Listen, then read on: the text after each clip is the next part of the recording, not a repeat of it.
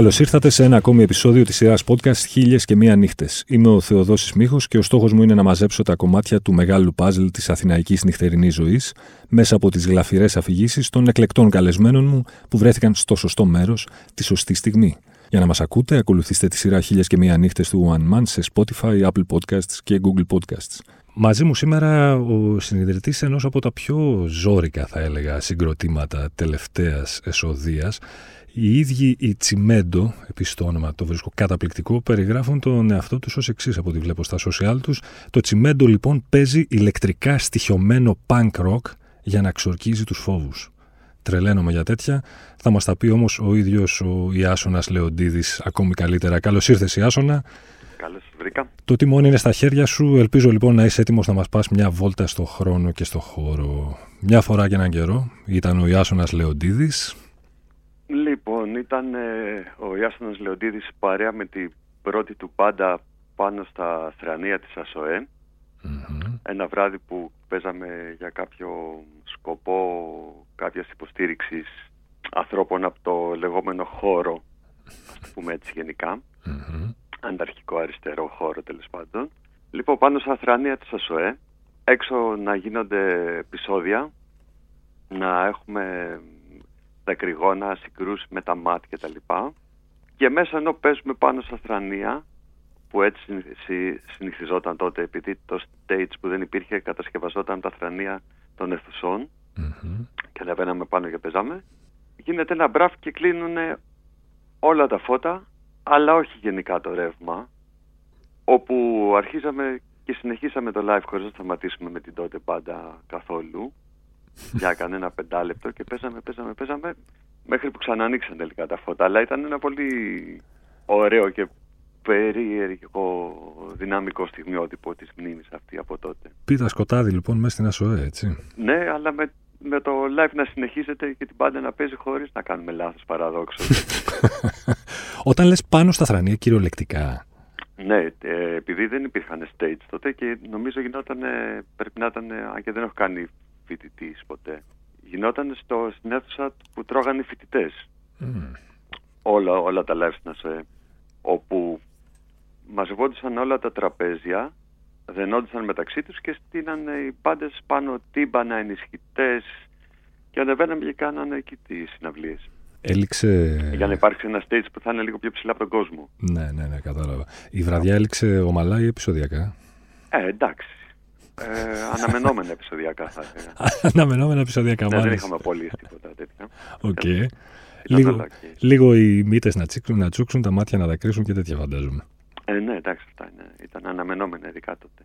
Για πότε μιλάμε, για ποια εποχή; Αυτό πρέπει να ήταν γύρω στο 92, 3. Α, αρκετά πίσω. Αρχές τιμημένων θρηλυκών 90s, έτσι. Αμέ, ναι. Εντάξει, παίζουμε μουσική από τότε από πιτσιρίκια. Τώρα αυτό πρέπει να ήταν το τρίτο, τέταρτο live που κάναμε και πρέπει να ήταν, να θυμάμαι καλά, με αντίδραση, με ντέος εξμάκινα, ε, ψυγείο, ψυγείο, διάφορα τέτοια. Με πας τώρα... Κάπου πρέπει να έχω την αφήσα αποθηκευμένη. Με πας πίσω στα 90s και δεν γίνεται να μην σε ρωτήσω το εξής, μιας και τα ξέρεις εκ των έσω τα πράγματα. Λοιπόν, ε, οι νεότεροι σήμερα από τα 90s μεταξύ έχουν περάσει 30 χρόνια όσα είχαν περάσει από τα 60s για τα 90s. Έτσι. Εμείς τα έχουμε, επειδή είναι η γενιά μας, τα έχουμε σαν προ, πρόπερση. Τέλος πάντων, ε, πολλά έχουν ακουστεί, πολλά έχουν γραφτεί, πολλά έχουν υποθεί για την χρυσή, ας το πούμε έτσι, αθηναϊκή σκηνή της δεκαετίας του 90 με μπάντες, ε, πολλές εκ των οποίων ανέφερες κι εσύ. Ε, ήταν έτσι. Ε, άμα ήταν έτσι. Εντάξει, η μουσική είναι θέμα γούστου. Όμως νομίζω για τους ανθρώπους που έχουν ζήσει εκείνη την εποχή θα θυμούνται πάντες που παίζανε εκπληκτικά. Σας αναφέρουμε μερικές για την ιστορία. Honey Dive, Make Believe, Closer, Night Stalker με την πρώτη του σύνθεση σχετικά, mm-hmm. Deus Ex Machina, ε, και διάφορες άλλες. Δεν μην δακίσουμε, ξέρω εγώ, επίσης, τι άλλο. Δεν μας, ε, δεν μας είπες τη δική σου, έτσι. Ε; Δεν μας είπες τη δική σου από τότε. Α, εγώ έπαιζα στους Terminal Care. Ακριβώς, πες το, άνθρωπε. Ε, εντάξει, ναι, το, νομίζω τον έφερα. Μία από τις ε, εμβληματικές μπάντες εκείνης της εποχής, έτσι. Ε, ναι, περνάγαμε πολύ ωραία είναι αλήθεια. Και, και με τον τρόπο ότι μπορούσαμε, κάναμε και συνεισφέραμε και εμείς. Η Last Drive για τη δική σας γενιά, για, μάλλον, Drive, ναι, επίσης. για όλη αυτή τη φουρνιά της δεκαετίας του 90, η Last Drive ήταν λίγο σαν, ξέρεις, τους, ε, σαν αυτούς που άνοιξαν δρόμο για εσάς που ήρθατε μετά ή λίγο μετά τέλος πάντων. Όχι, δεν το βλέπαμε ποτέ έτσι. Αλλά ήταν άνθρωποι που σίγουρα είχαν βοηθήσει όλες τις πάντες σχετικά. Με ένα, δηλαδή, παράδειγμα, μας είχαν βοηθήσει με το πώς μπορούμε να γράψουμε σε ένα στούντιο. Έχοντας λίγο πιο μεγάλη πείρα από τις παραγωγές και όντως και άνθρωποι με τους οποίους μπορούσες να συνεννοηθείς καλά, Μμμ. ερχόντουσαν και βοηθάγανε. Ξέρω, ή μας βοηθάσαν να βρούμε ενισχυτές. Ξέρω, μου θυμάμαι, μου είχαν δώσει, πρέπει να μου είχαν δώσει ενισχυτή για να γράψουμε το πρώτο συγκλάκι με Terminal Care που είχαμε βγάλει τότε. Ναι. Ε, νομίζω ο Αλέξης ο Καλεφαγιάς έκανες και, δι- και διάφορες παραγωγές σε διάφορες μπάντες, Μμμ. όπου μας είχε βοηθήσει και μας κάποια στιγμή. Μιλάμε για ένα εντελώς διαφορετικό τοπίο σε σχέση με σήμερα για το τι σημαίνει να είναι κανείς μουσικός. Θα το πω απλά σχηματικά έτσι εναλλακτικός στην Αθήνα. Ε, νομίζω ότι δεν έχει ιδιαίτερη διαφορά. Νομίζω γιατί πολύ δύσκολα ζεις από τη μουσική. Σωστό. Εκτός άμα είσαι κάποιο ουσίνα που παίζεις λαϊκά και τα λοιπά ή σε κάποια σχήματα που παίζουν διασκευές σε κάποιο μαγαζί και κάποια τέτοια πράγματα. Μμμ. Ε, είναι πολύ λίγοι μουσικοί δηλαδή που μπορούν να ζήσουν σε σεσιονάδε. Ναι. Εντάξει, υπάρχουν δύο-τρεις άνθρωποι που κάνουν πάρα πολλές συναυλίες και περιοδίες, ιδιαίτερα δε τα καλοκαίρια, και μπορούν και πληρώνουν μουσικού. Όλοι οι άλλοι δυσκολεύονται. Ναι. Όπου πάντα οι άνθρωποι που παίζουν τύπου στην πιο λίγο underground εναλλακτική σκηνή, ε, δεν περιμένουν να βιοποριστούν από αυτό. Μμμ. Ο... Και δεν είναι και αυτός σκοπός. Αυτός σκοπός είναι καταρχάς η ικανοποίηση του να παίζεις μουσική που αγαπάς. Και η ψυχοθεραπεία που ε, κάνεις στον εαυτό σου παίζοντας μουσική. Μμμ. Ξέρεις, ιδιαίτερα δε σε μια τέτοια δύσκολη εποχή όπως είναι η τωρινή, ε, η μουσική δρά θεραπευτικά στους ανθρώπους που παίζουν ε, με αγάπη. Σωστό. Είναι καλή εκτόνωση. είναι κάτι που σε, βρίσκει, που σε βοηθάει να έχεις μια ισορροπία σαν άνθρωπος. Ναι. Για να απορρευτείς μετά στην υπόλοιπη καθημερινότητα έτσι. Με... Ε, ναι, κάπου πρέπει να υπάρχει μια εκτόνωση, κάπου πρέπει να υπάρχει λίγο να ξεχνιέται το μυαλό Μμμ. για να μπορέσει να αντιμετωπίσεις όλα τα υπόλοιπα πράγματα που μπορεί να μην είναι τόσο ευχάριστα. Μμμ. Λοιπόν, ως άνθρωπος που με τον ένα ή με τον άλλο τρόπο είσαι μέσα στη μουσική εδώ και δεκαετίες, θέλω να σε ρωτήσω το εξής. Εμ, στα 90s ήταν ακόμη μια, τα 90s ήταν ακόμη μια εποχή που έχω την αίσθηση ότι αυτό που λέμε οι, οι φυλές της πόλης, είτε είσαι μεταλλάς, είτε είσαι ξέρω εγώ πάνκης, είτε είσαι δεν ξέρω, είτε πήγαινες στα ενόφυτα, είτε οτιδήποτε τέτοιο, ήταν ακόμη σχετικά διακριτές ή μάλλον αρκετά διακριτές. Δηλαδή, για να το πω απλά, κοιτούσες κάποιον και μπορούσες να καταλάβεις μέσα σ' άκρη τι μουσική άκουγε. Από τον τρόπο που ντυνόταν και ξέρω, εγώ, φερόταν και το που σύχναζε. Σήμερα έχω την αίσθηση ότι όλα αυτά πια δεν πολύ υφίστανται, για να μην πω καθόλου. Δηλαδή, μπορεί να δεις έναν πάνκι τατουάζ μέχρι και στο φρύδι και να μ, ακούει ο άνθρωπος λαϊκά.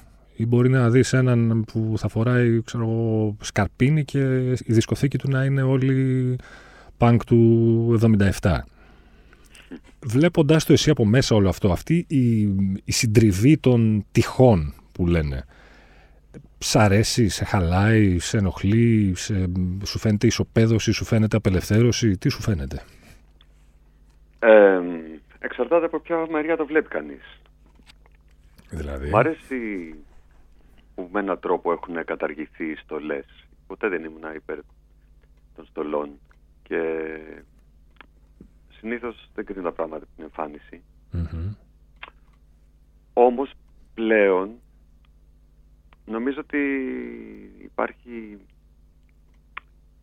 ε, είναι, μια, είναι η τωρινή εποχή μια εποχή που οι άνθρωποι ακολουθούν πάρα πολύ την εικόνα.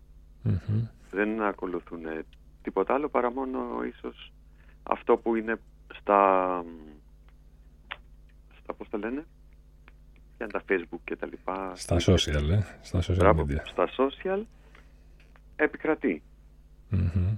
Ακολουθούμε λοιπόν κάτι το οποίο χωρίς να ξέρουμε να το αποδικοποιήσουμε, κάτι το οποίο είναι ευρέως αρεστό σαν εικόνα, το αφομοιώνουμε και γινόμαστε κι εμείς, συμμετέχουμε μάλλον σε αυτήν την κοινωνία εισάξια κάπως. Ναι. Αισθανόμαστε ότι εφόσον έχουμε αυτή την εικόνα έχουμε και αποδοχή.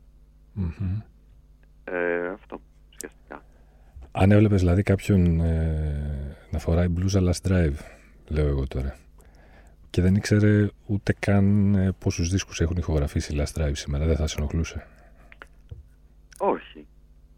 Όχι. Σκάνει καθένας ό,τι θέλει. Εμένα με ενοχλεί κάποιος να είναι. να μην φέρεται σωστά, Σωστά. ξέρω εγώ, στους συνανθρώπου του. Μμμ.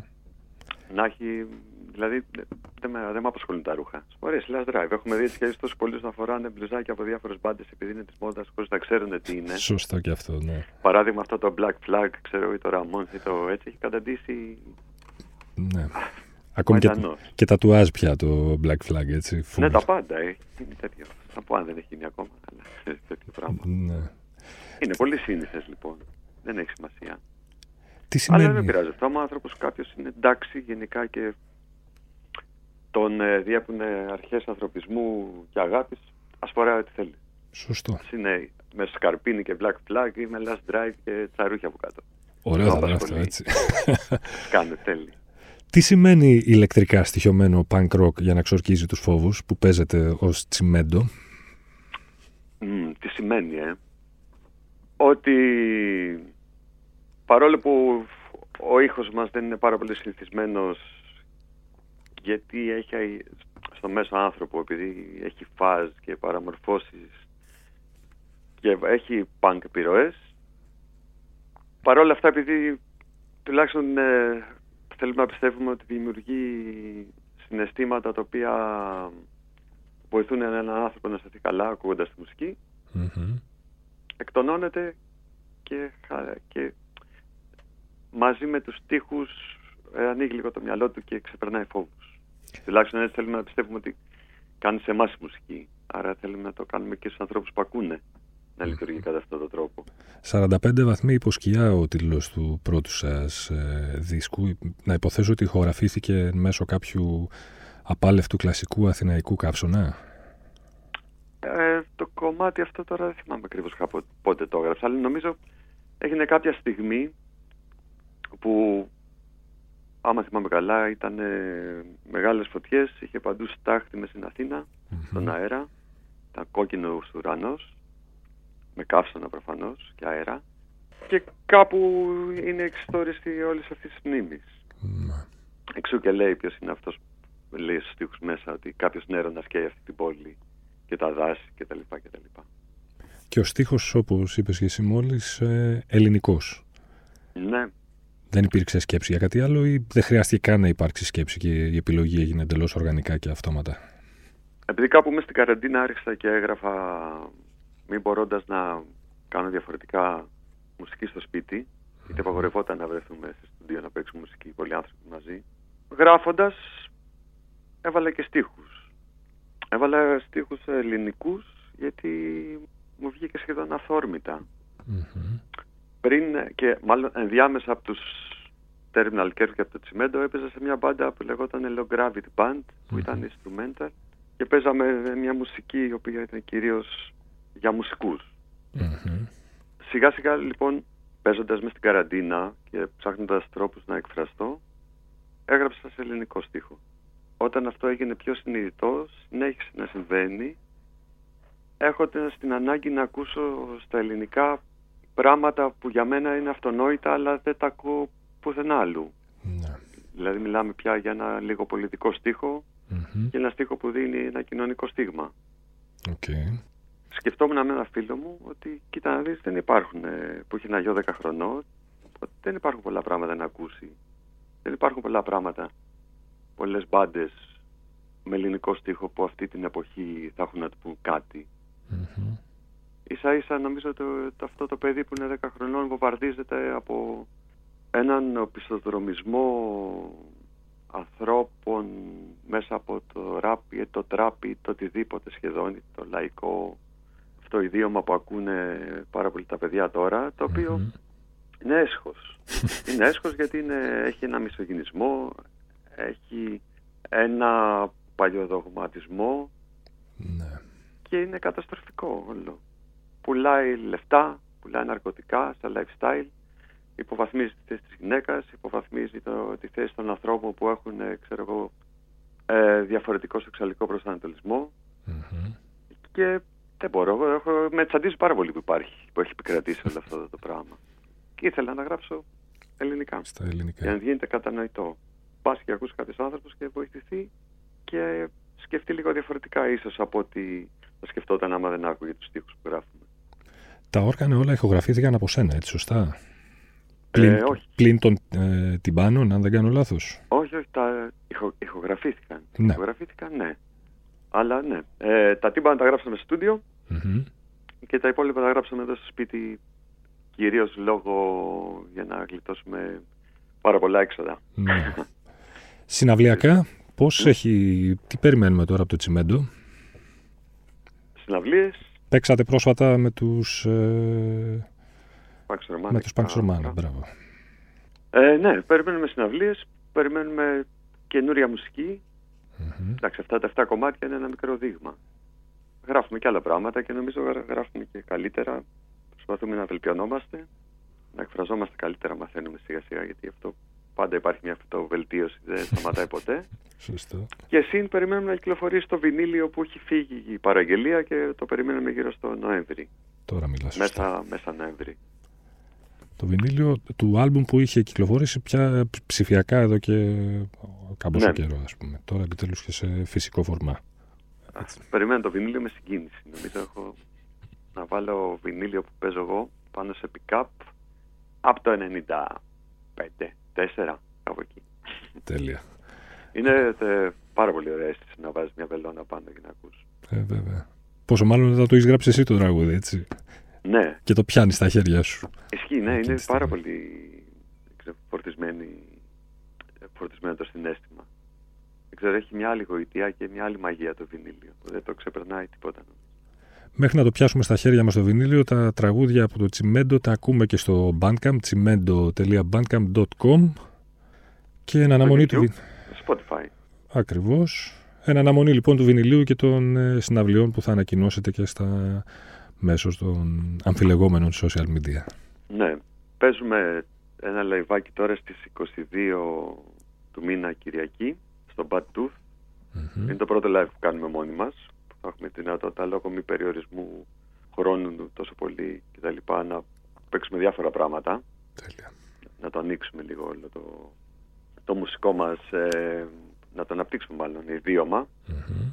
Και επίσης θα κάνουμε κάποια στιγμή, άμα είναι από τώρα οι ημερομηνίες σωστά, 27 Δεκέμβρη στο Club. Τέλεια. Την παρουσίαση του βινιλίου πια. Όλο το δίσκο επίσημα και με, με όλη την Καταπληκτικά. επισημότητα. Τέλεια. Γεια σου, να σε ευχαριστώ πάρα πολύ. Ευχαριστώ πάρα πολύ και εγώ. Τα καλύτερα εύχομαι για το Τσιμέντο. Επίσης όλους. Μια χαρά. Μην ξεχνάτε ότι για να μην χάνετε επεισόδιο αρκεί να βρείτε και να κάνετε subscribe τη σειρά podcast χίλιας και μία νύχτες σε Spotify, Apple Podcast και Google Podcast. Ραντεβού την ίδια ώρα, στο ίδιο μέρος, την άλλη πέμπτη.